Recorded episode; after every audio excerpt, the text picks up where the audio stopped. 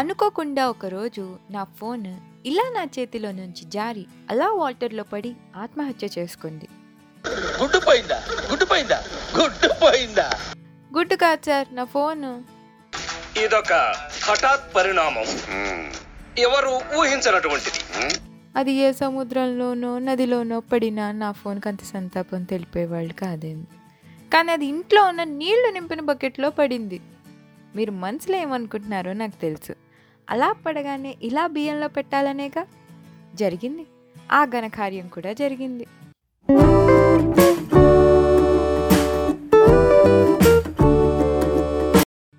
బియ్యంలో పెట్టడం జరిగింది, ఫోన్ ఆన్ అయింది, కానీ టచ్ స్క్రీన్ పోయింది.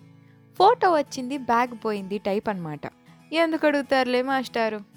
నేను పర్సనల్గా తెలిసిన ప్రతి ఒక్కరికి నేను ఇన్స్టాగ్రామ్, ఫేస్బుక్ లాంటి సోషల్ మీడియా యాప్స్ లేకపోయినా ఉండగలను అని తెలుసు. నేను కూడా స్మార్ట్ ఫోన్ అంటే ఏంటి, మా అంటే వాట్సాప్, సోషల్ మీడియా యాప్స్ ఉండడమే కదా అని అనుకునేదాన్ని. బట్ స్మార్ట్ ఫోన్ లేకుండా ఒక వారం గడిపినప్పుడు నాకు అర్థమైంది నేను నా ఫోన్ మీద ఎంత డిపెండెంటో అని. ఇది చాలామంది సాధారణంగా ఎడిక్షన్ అనుకుంటారు, కానీ ఇది కన్వీనియన్స్. కిక్కుటూలో రవితేజ అన్నట్టు కంఫర్ట్ కోసం అలా నాకు నాలా చాలామందికి ఫోన్ అనేది ఒక కన్వీనియన్స్ అనమాట. ఫోన్ ఆ రోజు ఈవినింగ్ పాడైపోయింది. సడన్గా అందరితో కమ్యూనికేషన్ కట్టు.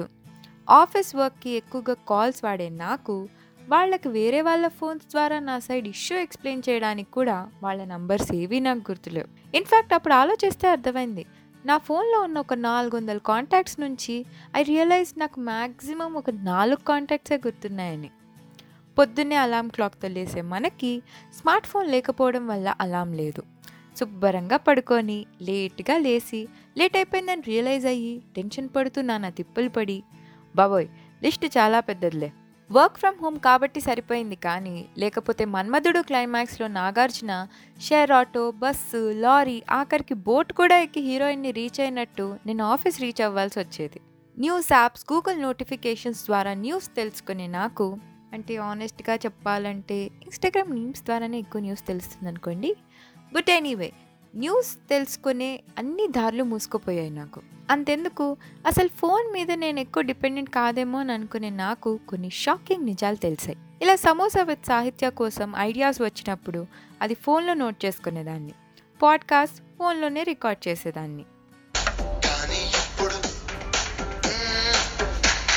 అది పరిస్థితి. బట్ చాలా ఇంట్రెస్టింగ్ థింగ్స్ కూడా జరిగాయి. ఆ స్మార్ట్ ఫోన్ లేని వారంలో నేను ఒకరోజు డిన్నర్కి వెళ్ళినప్పుడు ఫుడ్ రాగానే వేరే డిస్ట్రాక్షన్స్ ఏవీ లేకుండా ఫోటోలు తీయకుండా డైరెక్ట్గా తినడం జరిగింది. నేను ఆ ఫోటో సోషల్ మీడియాలో పెట్టినా పెట్టకపోయినా ఆ ఫుడ్ని ఫోటో తీయడం ఒక ఆనవాయితీగా మారిన రోజుల్లో ఇలా జరగడం అనేది గణిత శాస్త్రంలోనే ఒక అద్భుతమైన ఘట్టం. మరి డిన్నర్కి బిల్లు కట్టాలి కదా, కాంటాక్ట్లెస్ పేమెంట్స్, డిజిటల్ పేమెంట్స్ అలవాటు చేసుకున్న మనకి స్మార్ట్ ఫోన్ లేకపోతే ఎలా? No Google Pay, no PhonePe, no Paytm and the list goes on. ఆ వారం అంతా నేను మన పాత డబ్బా ఫోన్ వాడాను. అసలు అప్పట్లో ఒక మెసేజ్ టైప్ చేయడానికి కూడా మనం ఎన్ని కీస్ ప్రెస్ చేసేవాళ్ళం అని అనిపించింది. నంబర్ మెసేజ్లో టైప్ చేయాలంటే లాంగ్ ప్రెస్ చేసేవాళ్ళం. ఇంకా ఇలాంటివి ఎన్నో. అలా ఫోన్లో సిమ్ వేయగానే రియలైజ్ అయిన విషయం ఏంటి అంటే మనం అలాంటి ఫోన్స్లో సైలెంట్ పెట్టలేమని.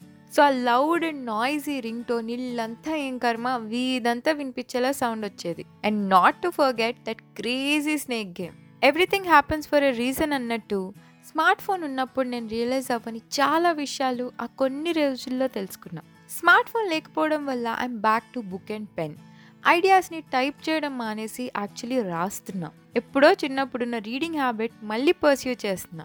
Smart phone makes our life easy and మనం పనులు త్వరగా చేయొచ్చు అని అనుకునేదాన్ని. బట్ స్మార్ట్ ఫోన్ లేకపోవడం వల్లే ఇన్ఫ్యాక్ట్ మన దగ్గర ఎక్కువ టైం ఉందేమో అని అనిపించింది. Weird no. ఇది నా స్మార్ట్ ఫోన్ లేని వారం ఎలా గడిచింది అనే గాథ. మరి మీరెప్పుడైనా మీ ఫోన్ పోగొట్టుకున్నారా? నాతో షేర్ చేయండి. మరి మీరు మీ స్మార్ట్ ఫోన్ లేకుండా ఎన్ని రోజులు ఉండగలరు? అసలు ఎందుకు ఉండాలమ్మా, సచ్ రిడిక్యులస్ ఐడియా అని మీరు అనుకోవచ్చు, కానీ 90s and 80s ముందు అందరూ అలానే ఉండేవాళ్ళు కదా. అందుకేమో ఆ టైం పీరియడ్లో పెరిగిన వాళ్ళకి మనకన్నా కొంచెం ఓపిక ఎక్కువే. ఇలా స్మార్ట్ ఫోన్ లేకుండా ఉండడం చాలామంది వన్స్ ఇన్ ఎ వైల్ వాళ్ళు సొంతగా తీసుకునే డెసిషన్ కూడా. Digital detox, social media detox లాంటివి. నాకంత సీన్ లేదులేండి, నాకు అలా చాయిస్ లేక జరిగింది. But do share what you think about this and keep listening to Samosa with Sahitya. Thank you all.